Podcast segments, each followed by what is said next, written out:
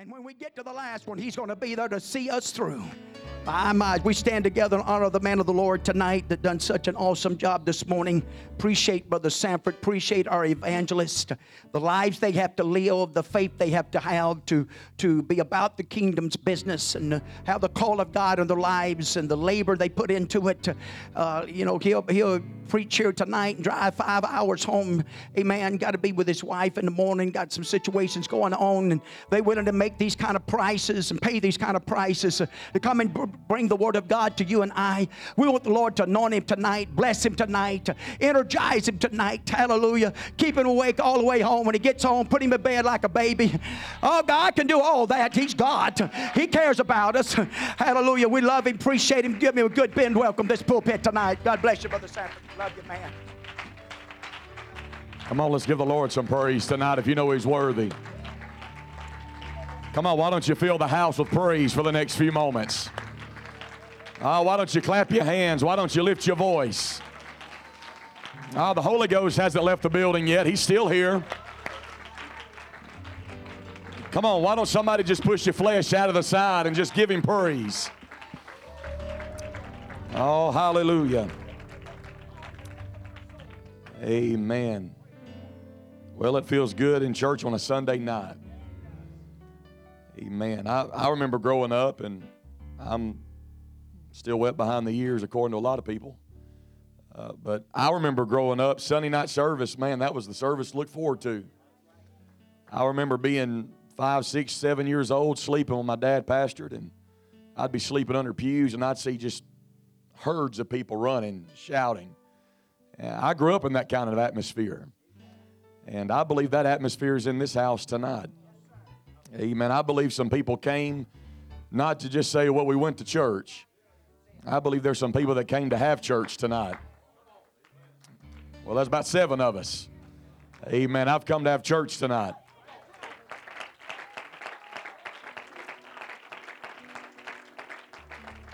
You know, we've already, a lot of times, the hardest part is getting to church. That's the hardest part a lot of times. Uh, we wrestle with the kids, and we try not to kill them on the way to church. And I got some parents, amen in me. They... And then when we get to church and we act like everything's perfect, sometimes the hardest part is just getting to church. But you know what? If that's the case, the hard part's over. We've already put our clothes on and made the trip, and we're here now. And I believe the Lord wants to do something great in this house tonight. Amen. If you have your Bibles, I'll go to Malachi chapter four and then Matthew chapter nine. Malachi four and Matthew nine. And um, as you're finding that, I uh, want to once again give honor to your pastor and your pastor's wife, and uh, Brother and Sister Moore, give them honor tonight. Amen. How many love and appreciate your leaders that God's given you here? Amen. Amen. Can't be saved without a pastor. And I'm thankful for men of God who take on that burden and that responsibility uh, for the souls of those that he has the responsibility of looking after. And uh, I give your pastor and his wife honor tonight.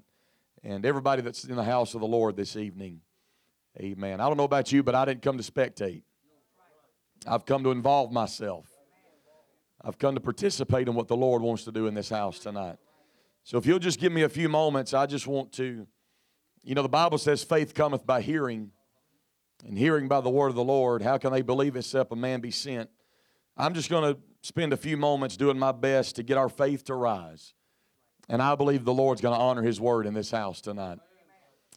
I learned a long time ago, just preach his word and he'll take care of the rest. Amen. I believe he's going to honor his word this evening.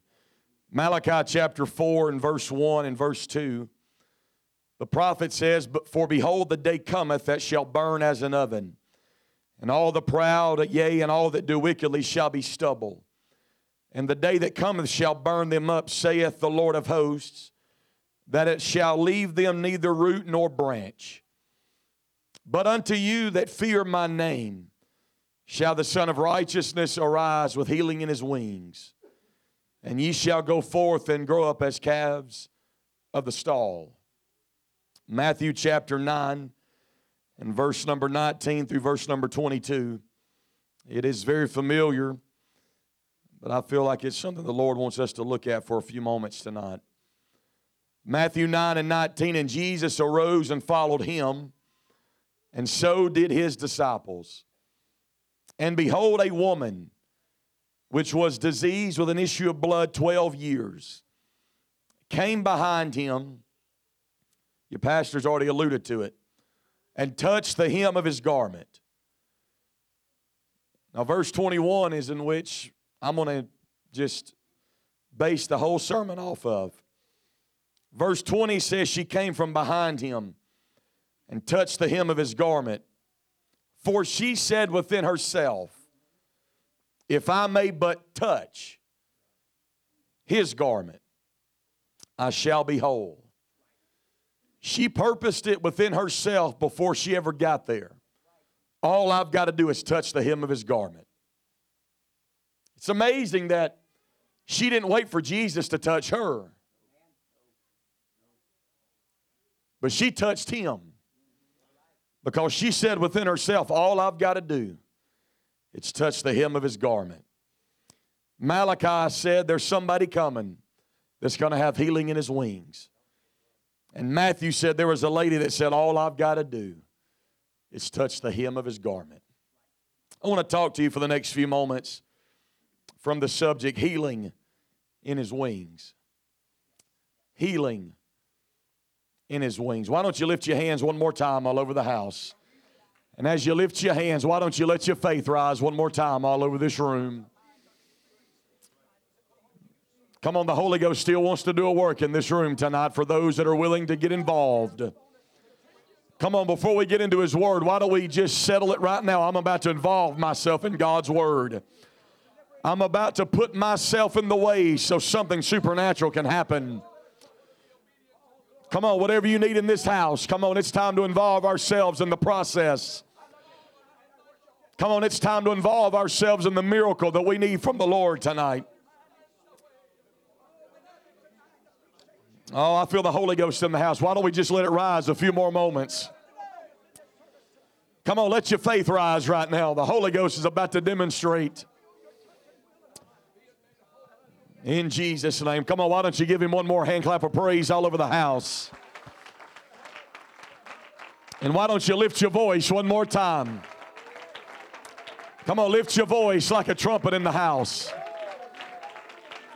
Come on, why don't you give him a down payment about for what he's about to do in this room? Come on, why don't you give him some prophetic praise for what he's about to do? Not what he's done, but what he's about to do. In Jesus' name.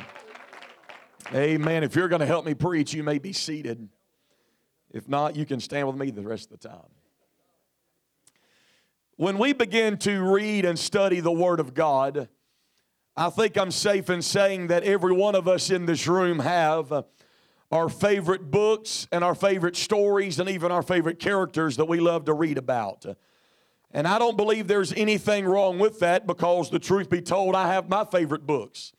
And I have my favorite stories and even my favorite characters that I love to turn to from time to time after my daily reading has been finished.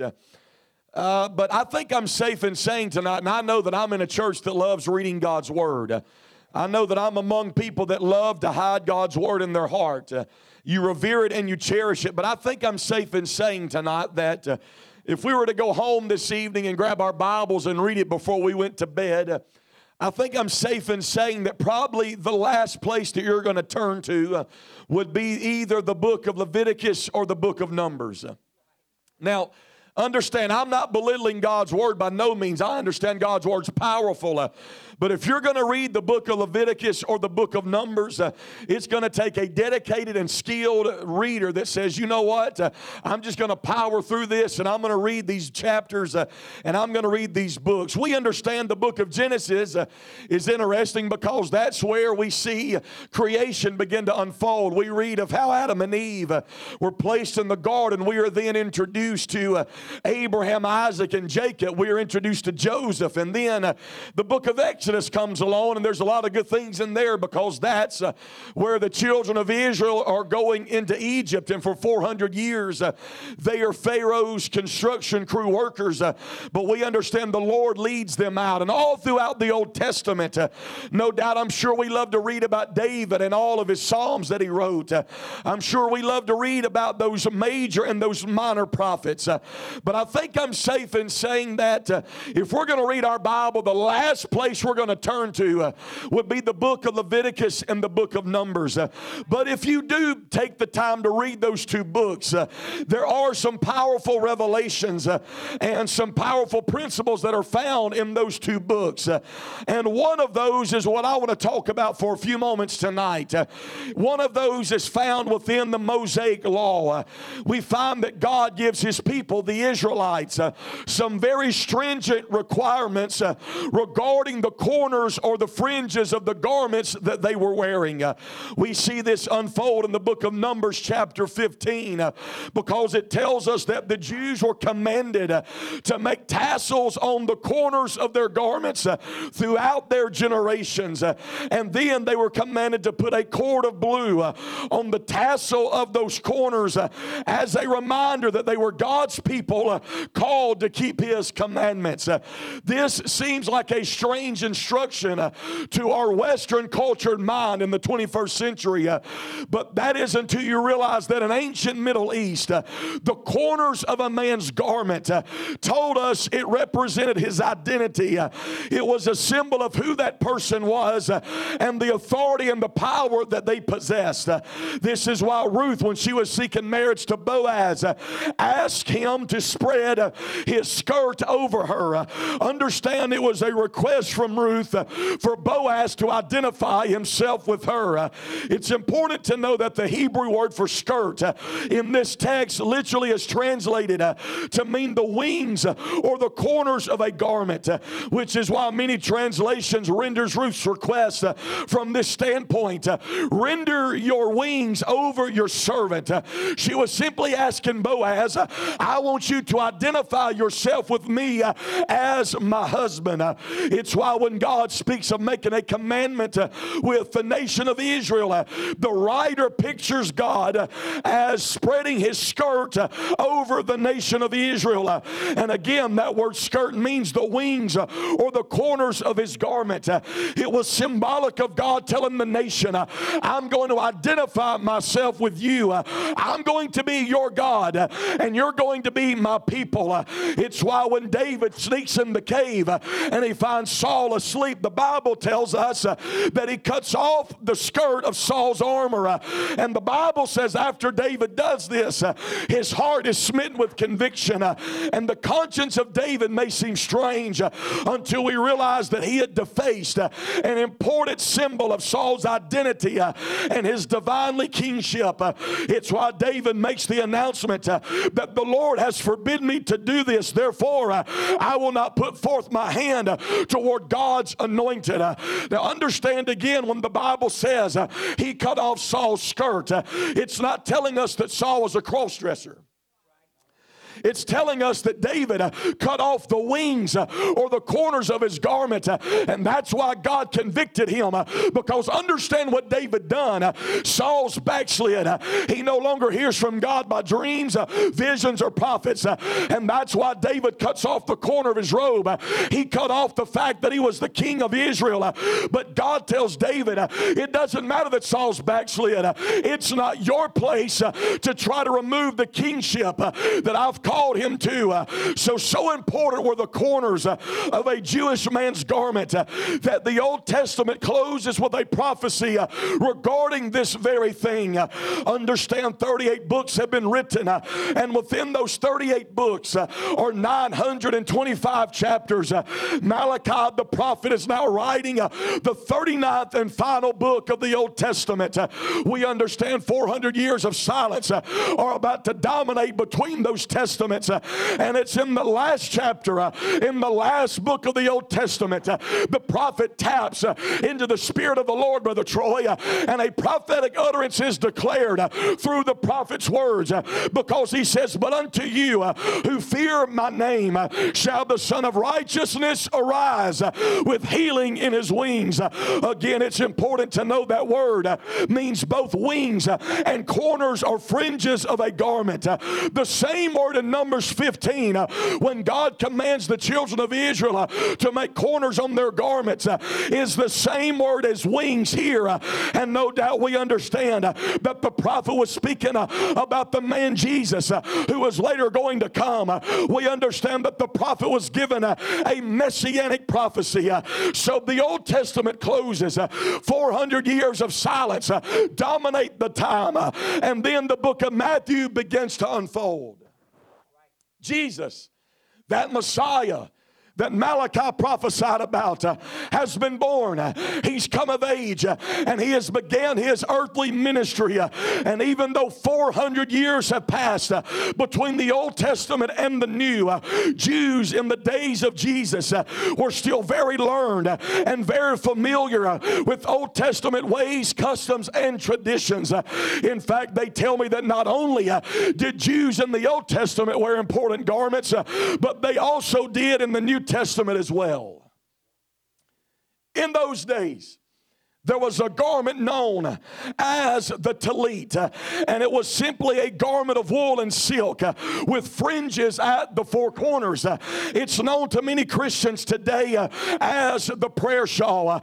Understand, it was and still is very important to the Jewish people because it was given to them by God through Moses all the way back at Mount Sinai in the Old Testament. And when you begin to look at this garment called the tallit, there's some powerful revelations uh, that you can find within that garment. Uh, on the tassels or the corners of that tallit, uh, there were these things called the tzitzit. Uh, they tell me that the numerical value uh, of this word, which also means fringes, uh, is the number six hundred. Uh, each of those fringes uh, contains eight threads. Uh, seven are white and one is blue. Uh, and there's five knots, uh, which makes six hundred thirteen. Uh, understand the numerical value uh, Up that is six hundred, uh, and then you take those eight threads uh, and those five knots, uh, and when you add that up, uh, it's six hundred thirteen. Uh, this is important to the Jews uh, because it responds uh, or corresponds uh, to the six hundred thirteen commandments given by God uh, to the children of Israel uh, in the first five books of the Bible. In fact, they tell me that when they would begin to make this tallit uh, and they would begin to make the fringes or the corners of that garment, uh, they tell me that they would wind uh, long thread around the corners uh, and the threads between five knots. Uh, they would go seven, eight, eleven, uh, and thirteen times. Uh, those first three numbers, uh, seven, eight, and eleven, uh, equals the number twenty-six, uh, which is the numerical value uh, of the tetragrammaton. Uh, the tetragrammaton uh, is the Hebrew name of God, uh, which is translated in four letters, uh, J H V H. Uh, and once we add vowels to it, uh, we articulate that name uh, as Jehovah. The remaining number thirteen uh, equals the numerical value uh, of the Hebrew word Ahad. Uh, Ahad simply means one. Uh, it is the last word in the Shema in Deuteronomy six and four uh, when it tells us, "Hear, O Israel, uh, the Lord our God is one. Uh, he is Ahad." So understand, every time these Jews would grab that tallit and they would look at the corners of that garment, it told them the six hundred thirteen commandments they were to live by, but it also reminded them of the central doctrine of Judaism. The Lord our God is one Lord. And I don't know about you tonight, I'm thankful that we've got commandments, but I'm more thankful for the revelation that, "Hear, O Israel, the Lord our God is one." We're going somewhere. And they tell me the corners of this prayer shawl, the corners of this tallit, uh, was also known as wings. So with this in mind, they tell me that when a Jew would begin to pray, These Jews will not pray empty-handed, Brother Troy, but they would grab that tallit in their hand. They would grab that prayer shawl. It's amazing to know that the word tallit literally means a little tent. And they tell me that when these Jews would begin to pray, they would place that tallit over their head and making it a tent-like shape. It's why the psalmist tells us in Psalm sixty-one and four, let me dwell in your tent forever. Let me take refuge under the shadow of your wings. These Jews believed that when they began to pray, they took refuge under the shadow of his wings. They literally believed that they entered into that tent of the holy place. Understand with me, they believed that when they began to pray, that Psalm ninety-one, one through four literally began to happen. The psalmist tells us in Psalm ninety-one, one through four, he that dwelleth in the secret place of the Most High shall abide under the shadow of the Almighty. I will say of the Lord, He is my refuge and my fortress. My God, in Him will I trust. Surely He will deliver me from the snare of the fowler and from the noisome pestilence. Here it is. He shall cover thee with His feathers, and under His wings shalt thou trust. These Jews, when they begin to pray with that tallit in hand, they literally believed that the God they were praying to was covering them with His wings. They literally believed that that God is identifying Himself with me. And I don't know about you tonight, but I'm thankful I've got a God I can call on. I'm thankful I've got a God I can go to prayer in, and He will identify Himself with me. I'm thankful that there's a secret place uh, that we can get into, uh, and there's safety there. Uh, there's provision there. Uh, he's going to deliver us uh, from the noisome pestilence. Uh, under His wings, we can trust. Many scholars believe since Jesus was a Jew, He too wore a prayer shawl. It's made clear to us in John chapter four. When the Bible says Jesus goes to Jacob's well, and it's there at Jacob's well that He comes in contact uh, with that Samaritan woman. It's amazing the dialogue that goes on uh, because Jesus sits, the lady walks into the picture, uh, and Jesus asks her for something to drink. Uh, and that Samaritan woman is stunned uh, because she says, how uh, is it that you, being a Jew, uh, ask a drink of me, uh, a Samaritan woman? Uh, for Jews have uh, no dealings with Samaritans. Uh, my question is very simple. How did she know he was a Jew? I mean, if they all dressed the same, like a lot of people believe, how did she know he was different from her? It's because Jesus was wearing that prayer shawl that identified him uh, with the Jewish people. Uh, and that's why she understood uh, that you're not a Samaritan. Uh, you're not a Gentile. Uh, you're a Jew. Uh, so understand four hundred years have passed uh, since the prophet Malachi closes uh, his prophetic book uh, with a prophetic declaration. Uh, I love how the Bible works uh, because I told you this morning, uh, it always confirms itself. The Bible always interprets itself. The best way to study the Bible is study it with the Bible. Because if you've got a question, uh, if you're not sure about some things, uh, the Bible will interpret itself. Uh, the Bible will make sense of itself. Uh, I love how the Bible works uh, because the last book of the Old Testament uh, gives the prophecy. And the first book of the New Testament fulfills that prophecy.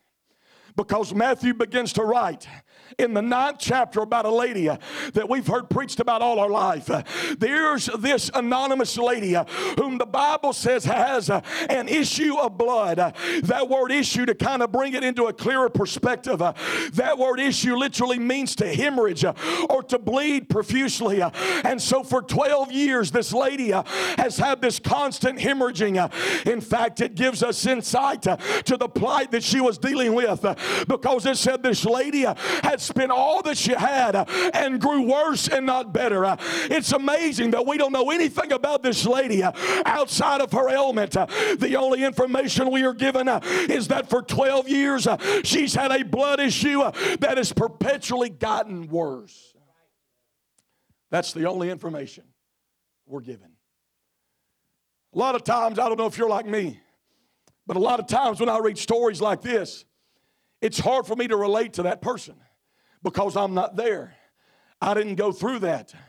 But again, the Bible always interprets itself. And if you want to know exactly what that issue of blood was, go back to the Old Testament. Go back to the book of Leviticus. And the very issue of blood that lady had is given to us very plain, plainly in the book of Leviticus. Because it's there in the law. It tells us that if a lady or a woman has this issue, she is meant to be quarantined for seven days. And if the issue gets better, she's able to come out of quarantine. But in those seven days, Brother Troy, if it gets worse and not better, she's put away. She's labeled unclean.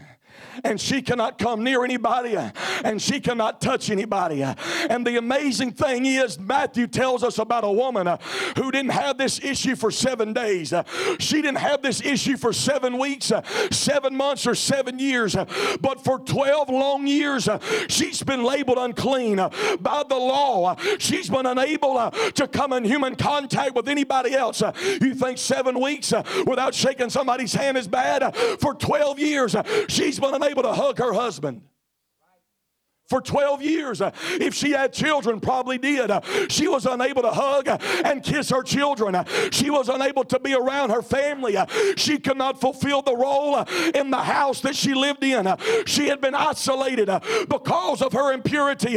In fact, to take it a step further, I've read commentaries that tell me the issue this lady had was as good as being dead.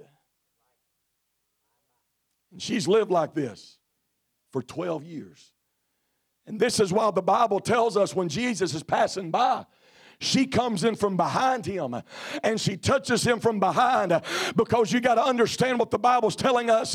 She understands if somebody sees me out of quarantine, they're going to throw me back into quarantine. If somebody sees me close to somebody, they're going to grab me and throw me back into quarantine. She's trying to go unnoticed and get her miracle and then slip out the picture. That's what this lady's dealing with.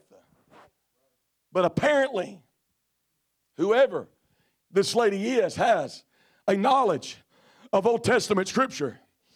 I spent seventeen minutes to get to my sermon right here. We don't know anything about this lady, Brother Troy. The Bible doesn't give us her name. They don't tell us what her status is. They don't tell us if she's rich or if she's poor. But apparently whoever this woman is has a knowledge of Old Testament Scripture. Listen, I've heard this preached all of my life, that the reason she touched the hem of his garment is because that's all she could grab. I've always approached this story from that perspective. The reason she grabbed the hem of his garment is because the crowds were so great, and she reaches her way through the crowd, and the only thing she could grab was the hem of his garment. But listen, I don't believe that's the case, because I believe this woman, she says within herself, all I've got to do is touch the hem of his garment. She already had it mapped out in her mind. Before I get close to Jesus, I've got one goal in mind. All I've got to do is grab the hem of his garment. And And I believe this woman, whoever she was, had read the Malachi's prophecy about a Messiah who was going to have healing in his wings. And she says, all I got to do is touch the hem of his garment. Now listen, we, we read this from our Western culture in mind, but in the Jewish writings and in the Jewish ways, this touching of the hem of his garment was specifically mentioned, which is a very important detail from a Hebrew perspective. Understand, her touching the hem of his garment wasn't a coincidence. It wasn't the only thing she could grab, but she was intentional. Her touch was intentional. That's why she says within herself, all I've got to do is grab the hem of his garment, and virtue's going to be released.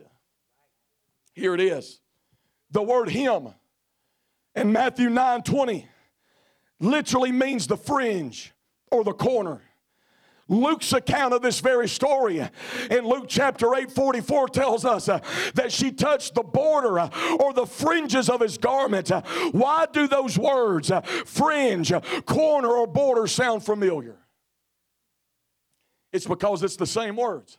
that Malachi used in his prophecy when he said somebody's going to walk this earth who's going to have healing in his wings. And it is believed that when this lady touched the hem of his garment, she was literally grabbing the wings of the tallit Jesus was wearing. You know what that lady was saying? If you're the Messiah Malachi prophesied about, there's going to be virtue in the corners, in the fringes, in the wings of your garments.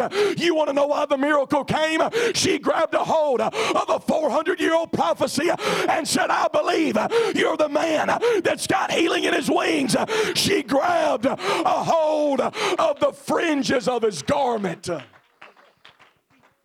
Now remember, the fringes of a man's garment told us who he was, and what authority and what power he had. And I believe that's why the Bible says uh, when she grabbed a hold of his identity, uh, when she grabbed a hold of who he was, uh, the Bible says straightway uh, the fountain of her blood was dried up, uh, and she felt in her body uh, she was healed of that plague. Uh, I've come to tell somebody uh, in Bendale tonight, uh, if you'll get intentional uh, and grab a hold of him, uh, there's something uh, that can be released in this house. Uh, if you make up your mind, uh, I'm going after it. Uh, I'm not waiting. I'm about to pursue. I'm grabbing a hold of the fringes of who he is.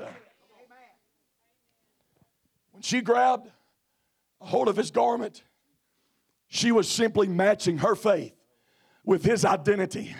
And so by grabbing the hem of his garment, uh, she was simply telling Jesus, uh, I'm identifying you uh, as the healer uh, of my issue, uh, the healer uh, of my disease, uh, the healer uh, of my sickness. Uh, and I've come to challenge somebody tonight. Uh, all you've got to do uh, is match your faith uh, with the God that's in this house. Uh, and I believe if you'll grab a hold uh, of the identity of your God, uh, there's about to be virtue uh, that God releases in this house. Uh, there's about to be a supernatural release if somebody makes up their mind, I'm going after it. I'm about to pursue it. I'm not waiting. I'm grabbing a hold of who he is.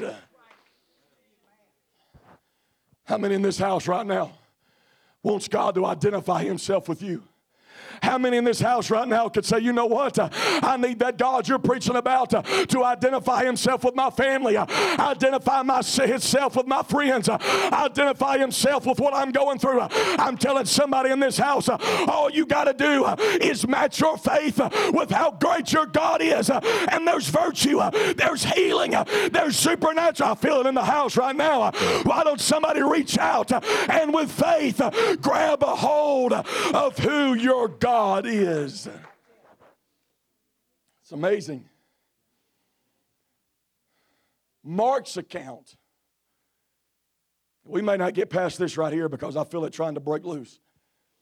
Mark's account of this same story, Brother Moore, tells us that when she touched Jesus, he stopped and immediately knew virtue. It went out of him. And he turns around, looks at his disciples, and asks the question. I've always quoted it wrong. I've always quoted Jesus by saying, somebody touched my, my body. No, no, no. Jesus turned around and said, who touched my clothes? And the disciples still don't get it. Lord, look at the crowd of people. Everybody's touching you. Everybody's bumping into you. I mean, there's masses upon masses around you. Everybody's touching everybody. But Jesus was saying, no, boys, you don't understand. I'm not talking about somebody grabbing the physical person of my body. He said, somebody grabbed my clothes. You know what Jesus was saying? Somebody grabbed a hold of a four hundred year old prophecy that Malachi prophesied about. And I'm telling somebody in this house, if you could grab a hold of the prophecy you need in this room right now, Jesus would stop and there would be virtue that would be released in this house. I'm challenging somebody in this room. Why don't you stretch your faith? Why don't you stretch forth and grab a hold of what you need in this room? Somebody grabbed who I am. Somebody grabbed the corners of my garment. Somebody didn't grab my body, boys. Somebody grabbed a hold of the authority that I have. And that Bible says virtue went out of him. That word virtue literally means dunamis. It's the same word we use. When the Bible said you shall receive power or dunamis after the Holy Ghost has come upon you, and we always translate it to mean healing, but it simply means healing. It means deliverance. It means salvation. You know what that tells me? Whatever I've got need of in this house, if I can reach my faith out and grab a hold of who God is, there's virtue that will be released. There's a power that will flow in this room. This is probably my last point, because this is where we are. I believe, now this is Sanford theology, but I believe the reason why Jesus stopped when somebody touched him. I understand they grabbed, she grabbed a hold of his identity. But I believe Jesus was so used to touching others that when somebody touched him, it stopped him. You see, Jesus was so accustomed to going into cities, going into homes, going into certain environments, and he was the one always extending his hand out, touching. But when somebody initiated the process and said, you know what, I'm not going to wait for Jesus to touch me, I'm going to touch him, it stopped him in his tracks. You know the amazing thing about Matthew nine? Read it in context. It has nothing to do with that woman. My first verse that I read says, and he followed, Jesus followed him. Who's him? Jairus. Remember Jairus? His daughter had died or was about to die. Jesus and Jairus are walking to his house. It has nothing to do with this woman with an issue of blood. But this lady just injects herself into the scenario, because she understood, you know what, Jesus uh, may never walk down this road again. Uh, I may never have this opportunity again. Uh, and so while Jesus is close by, while Jesus is still in the building, uh, I'm going to reach out and grab a hold of him. Uh, hey, I'm telling somebody in this house, uh, stop waiting for Jesus to touch you uh, and get up uh, and go after the miracle that you need. Uh, if somebody in this house would get intentional, uh, if somebody in this house would make up their mind, uh, I'm not sitting here uh, another service. Uh, I'm going after it. I'm ex- somebody right now, why don't you throw your hands up and go after what you need God to do in this house? Come on, I'm challenging somebody right now. Why don't you connect your faith with God's identity? It's no time to be passive. It's no time to be recluse. It's no time to be set back. It's time to get out. It's time to step out. It's time to go after what you need God to do.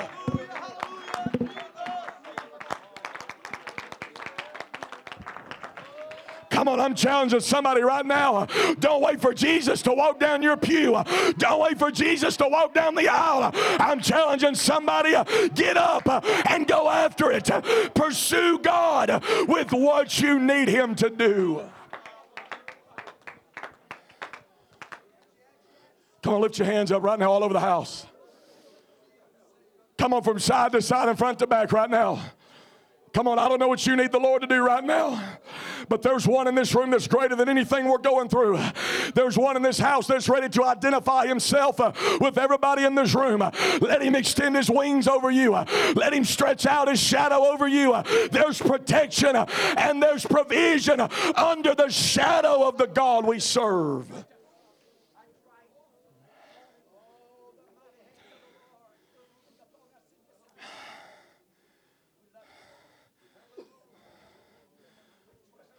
Sometimes we've just got to be like those lepers.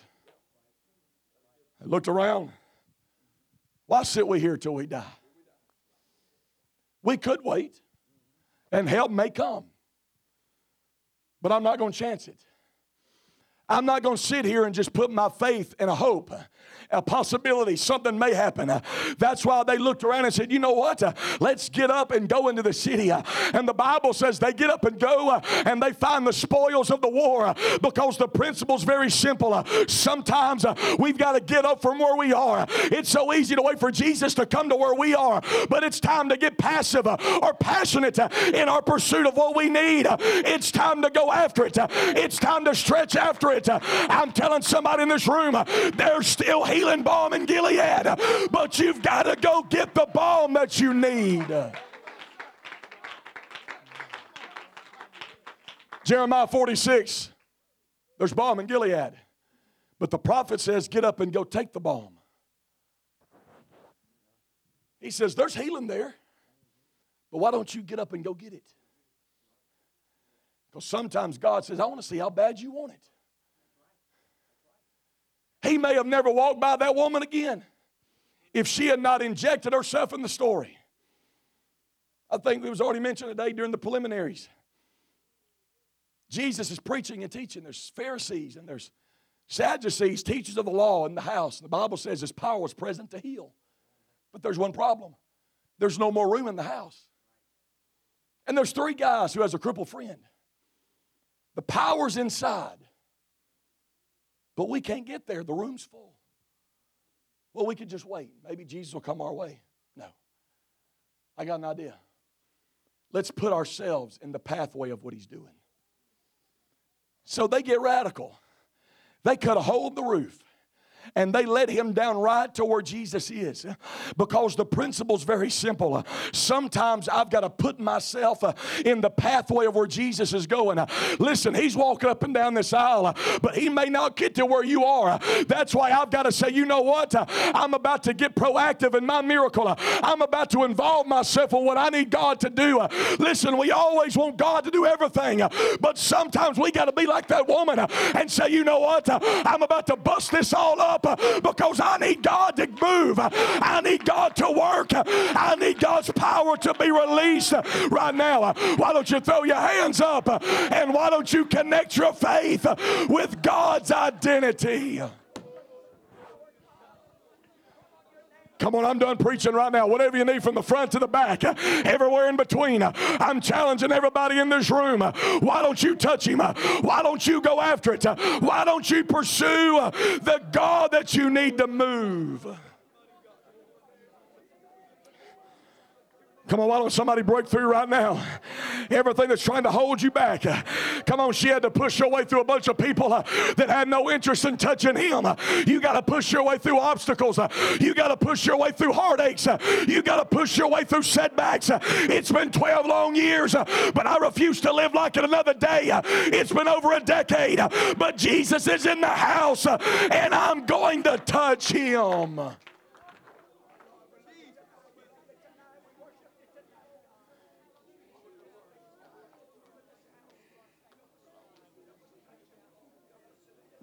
I'm going to help us right here, and I'm done. Those people grabbed a hold of his tallit. She grabbed a hold of his wings. I was talking about this very subject with a pastor some time ago. The pastor's wife said, I got something I want you to have. Hang on.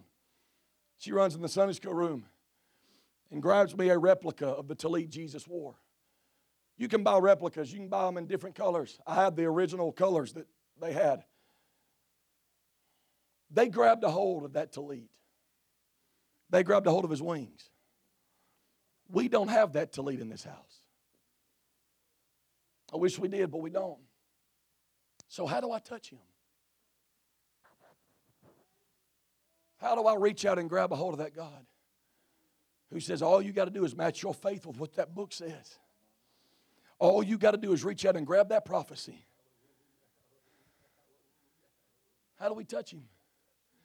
My Bible says the effectual, fervent prayer of a righteous man availeth much. One translation of that verse simply tells me that when I begin to pray in faith, my prayers can touch him. I'm telling people in this room right now, you can pray prayers that stops God in his tracks. Listen, I know he fills all time and space, but let's put it in human terms so we can understand. You can pray prayers in this room right now that they can go beyond where we are. They can go above this ceiling that we're under, and they can bombard heaven's gates right now, and it can grab a hold of God so greatly that God says, somebody just touched me with their prayers. Somebody in Bendale's praying in faith right now. Somebody's matching their faith with my identity. Come on, God's ready to extend his wings over this congregation. He's ready for somebody to get under that shadow. I wish somebody right now, why don't you pray prayers right now that's going to grab a hold of him? I don't know what the need is. I don't know what the situation are, but you can pray prayers and touch him at this very moment. Come on, pray in faith right now all over this room. Come on, you need God to cover your family. Why don't you pray in faith? You need God to identify himself with you. Why don't you pray in faith? Come on, we always talk about the healing aspect, but God wants to identify himself with us. God wants to cover his children. God wants to protect his body. God wants to be a present help in time of trouble. Come on, somebody push, push, pray in faith. It's time to take your prayers out of the box. It's time to pray prayers that scare you. Come on, God's waiting. And God is ready for somebody.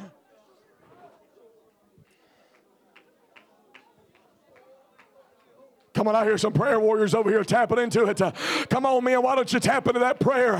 Why don't you tap into that intercessory prayer right now? Uh, come on, we can bombard heaven right here in Bendale. Uh, come on, there's prayers that can go up, uh, that can alter situations. Uh, it can change the outcomes. Uh, you can pray prayers so great. Uh,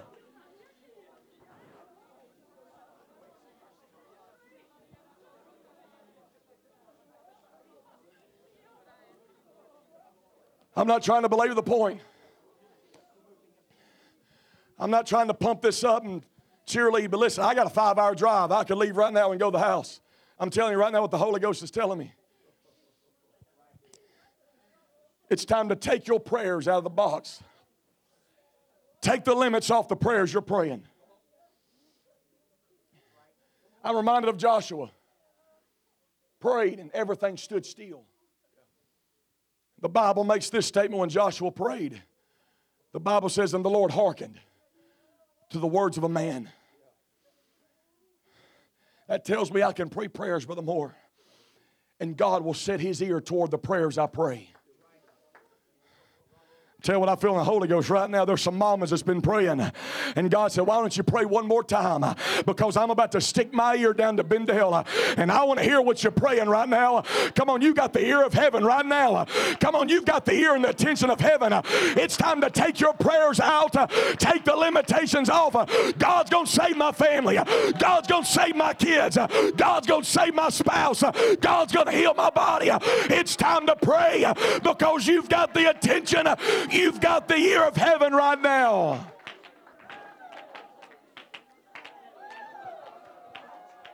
Come on, don't let your prayers be dictated by what I'm saying or what I'm not saying. Come on, it's time to push in prayer right now. Come on, your prayers can stop everything. Your prayers can alter things. Understand that God is touched by the prayers of the faithful.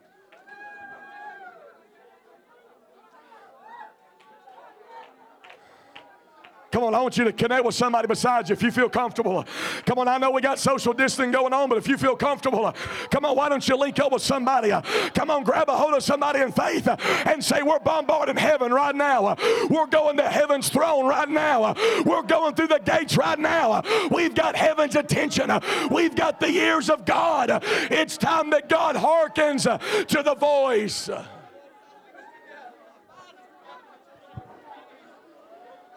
Come on, it's no time to fight this. It's no time to close your spirit off. Come on, God's in the house. Open your heart. Open your spirit and let God work. Match your faith with your God. Match your faith with his identity. That's it, sis. Come on. Come on. You've got heaven's attention right now. You've got the ear of God right now. It's time that God hearkens.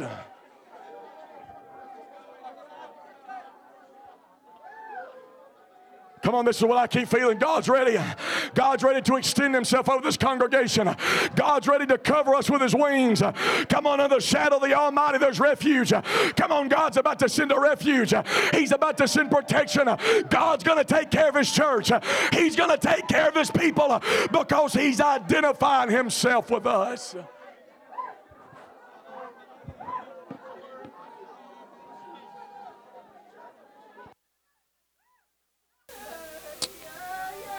Jesus.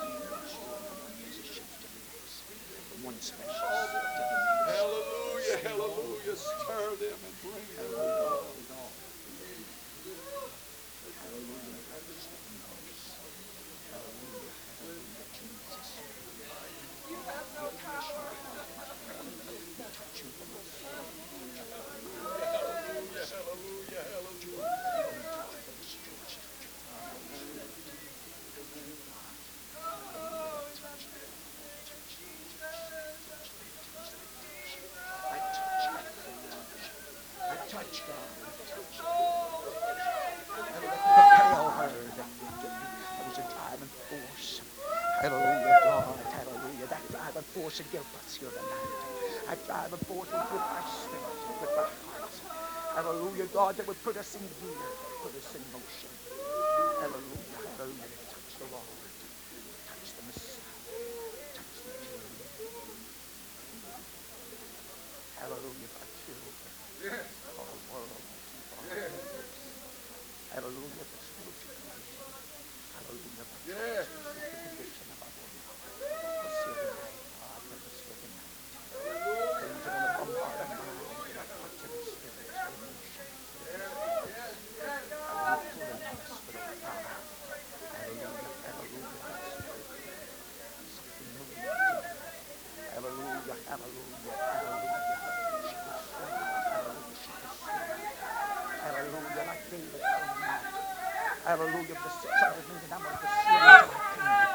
to pursue it, God, until I have to do it. Hallelujah,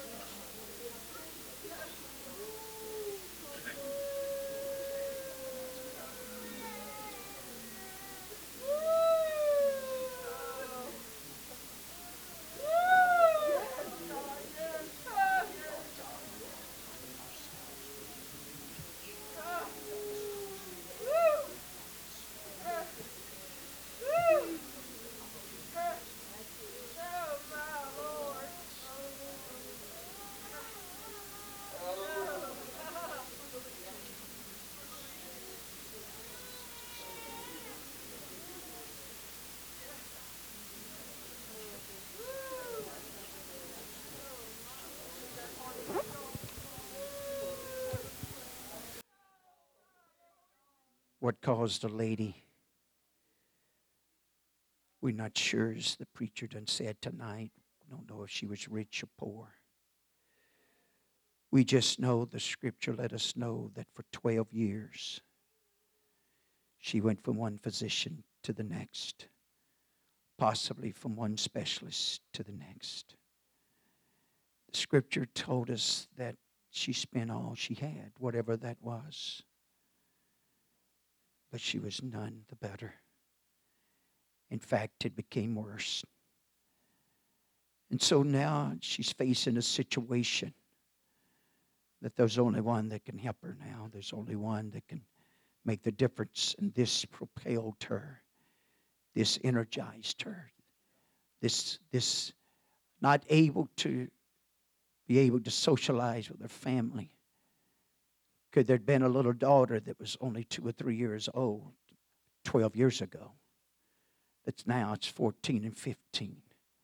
She's never got to hug and tell her really that she loved her. Maybe possibly from just a distance. She knew down inside, but there's got to be a help from somewhere. It's got to be a mender somewhere. It's got to be one that can help me overcome this and defeat this, that I can be joined back to, to my family and be able to love them and respond to them like I want to. I'm telling you, the enemy's done his best to build walls and cause divisions and separations in one form or another. But God's always in the business of mending and joining and bringing back together. And it, so it was this that would give, gave her the strength even after twelve years of this sickness. And hearing time after time, no, I'm sorry, we can't do anything for you. But amen, that began to propel and drive her even more so. That I'm going to make my way into the hem of that garment. Amen. And I believe with everything in me, the moment she says, amen, that as soon as I touch him, God says, I'll be there. And the moment you touch him, amen, I'm going to heal you. And that's exactly what he done. And so that's what God calls us sometimes, amen, to push through the crowds and push through all the doubts and all the weaknesses, amen, and all the failures and the past, amen, services and events that it just didn't seem to unfold and come together. But there's something inside of us knows that there is a God, a God that can be touched, a God that can be touched with the feelings of our infirmities whenever we can't even put words to them. We can't even make up a sentence because the hurt is so real on the inside. Where the surgeon can't get, on the inside where the medication can't seem to penetrate and do anything about it. But there is a God, amen, by the name of Jesus. If I make up in my mind and heart and spirit, I'm going to touch him. I don't know how many services it's going to take. I don't know how many prayer meetings and prayer closet visits it's going to take, but I know one thing. I'm going to touch him. And I know the moment that I touch him, I'm going to be healed. I'm going to be made whole. This is what drove her. This is what drived her. This is what gave her the passion, amen, to press her way through all of that, to touch the one called Jesus Christ. So here's the deal. Depends on the need. Depends on the need and how bad you really want it. And when you want it bad enough, I'm telling you, this God can be touched.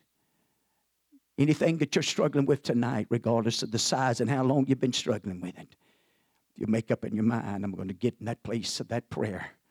I'm going to touch God. God's going to do it. God's going to do it. He can put the hooks in a son's mouth and start bringing him back in. He can stir up a husband's heart and spirit, begin to open up some things to him, visit him in the nighttime with visions and dreams, talk to him, amen, in a way that none of us can do it. He can move on to a community. Come on, folks, our nation needs our prayers. It's in a mess. It's spiritually in a mess. And they need us to be praying for them. They're in trouble. I'm telling you, if you never haven't been concerned about your nation, you ought to be tonight. About the outcome. If it's not for you, then do it for your brother. And do it for these little ones that's running around here. Just like COVID, amen. We we we practice some things for, for others' sake, amen. And you know what? It ought to be the same way about this. I'm going to help touch God, amen, for the next generation. Hallelujah. I want to touch God, amen, that this church, hallelujah, can be everything that God wants it to be, amen, when they put me in the sod. Hallelujah. Church that's going to be powerful. A church that's believing. A church, amen, that's still worshiping this one true through God. A church is still running the aisles and speaking in tongues and winning the battles and being made overcomers because we're willing to touch God. Because we're willing to touch Him and to be touched. Oh, praise God. God bless you. You may be seated tonight. My, my, what a word that we've heard in the presence we felt in the house of God today. What a visitation. I want to give you thanks for your response here tonight and your response unto the Lord and the presence of God in this house. You don't have to leave this house, amen, ever wondering and confused. That's not God's will. God wants you to be touched. He wants to touch as much as you want to touch Him. He wants to touch you. I'm glad I'm serving a God tonight that wants to touch us, to minister to us and help us, visit us, walk among us. And not just in services, but He'll walk with us on Mondays and Tuesdays and in the highways and the byways, workplaces. Hallelujah. We're serving an awesome and a good God tonight. Amen. Love you and appreciate you. Pray much. Continue to lift up one another.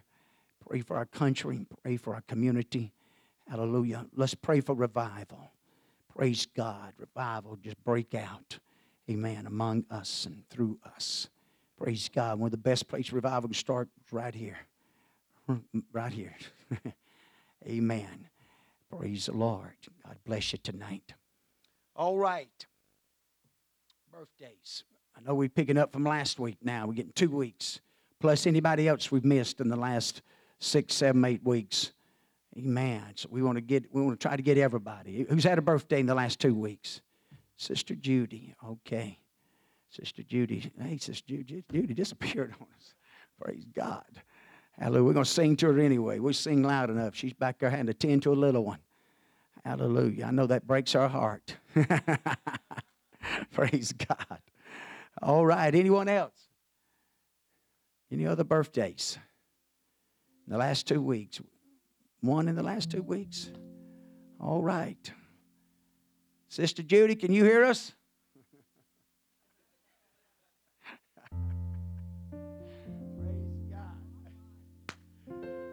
I feel good tonight, folks. Hallelujah. Isn't it good just to be in the house of God, love God, feel the love of God present? Hey, she's waving back, Miss Michael. Let's sing happy birthday to Sister Judy tonight. Praise God.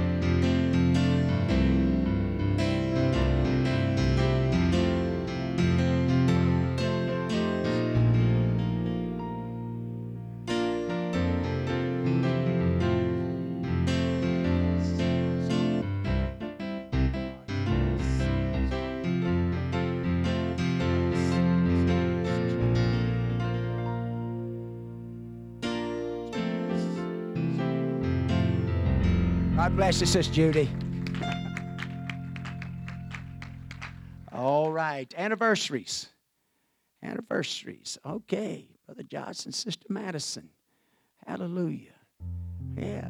Thumbs up's right, ain't it? That's right. Anyone else?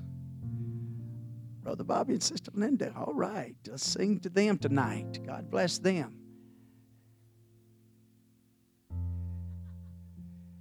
Did we miss y'all last week or something? Okay. Next week. Next week. Okay, they got faith. They... Hallelujah. Praise God. All right, let's sing.